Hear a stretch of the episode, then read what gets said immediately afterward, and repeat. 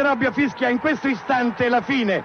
Il Cagliari è campione d'Italia, la folla si riversa in campo senza peraltro eccessiva indisciplina, ma diremmo quasi con pacatezza, con molto civismo, come del resto è costume della folla sarda, mentre Riva e Gori non riescono a liberarsi dall'abbraccio frenetico dei tifosi che stanno invadendo il terreno di gioco.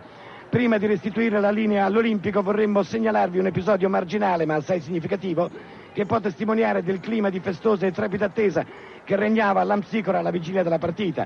I carabinieri hanno potuto trarre in arresto due pregiudicati da tempo latitanti che sono stati sorpresi tra la folla che si assiepava all'ingresso degli spogliatoi un'ora circa prima dell'inizio della gara per tentare di ottenere autografi dai giocatori cagliaritani.